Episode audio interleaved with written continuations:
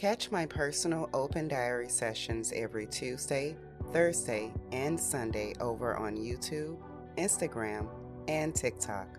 Now, let's get personal. Oh, hey, look who's peeping in. I just completed an entry. Go ahead, check it out. Hey, y'all. I was thinking about a time when I was in school. It was grade school, probably maybe third grade. I was really young. Anyway, you know how they have the um, the table people, the kids come and clean the lunch tables after you're done eating.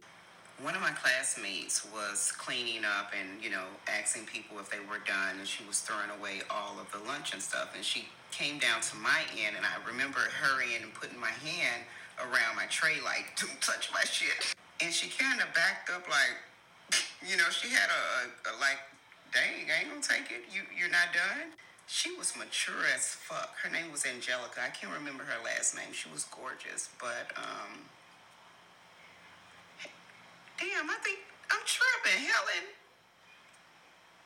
Hmm.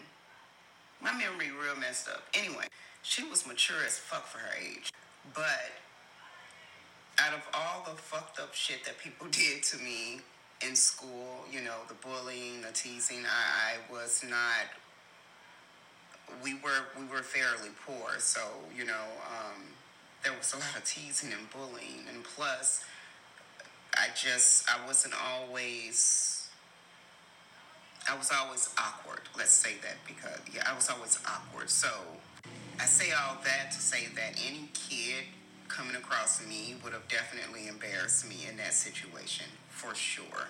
But she didn't. She didn't at all, and she made me relax. You know, I was like, you know, she she moved about and I was able to relax. I can't remember what she said. I think it was more what she did, and I was looking in her face, and it seemed like real sincerity. Like she really felt sorry for me, you know. Like that that was my meal, you know, and um, yeah, I didn't eat good, you know. I think that's why I was a skinny ass kid because I just wasn't eating good at home, but.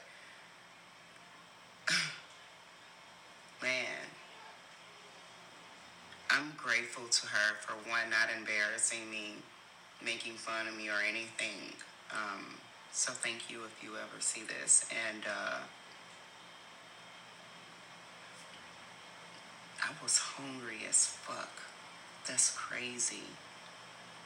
That's crazy.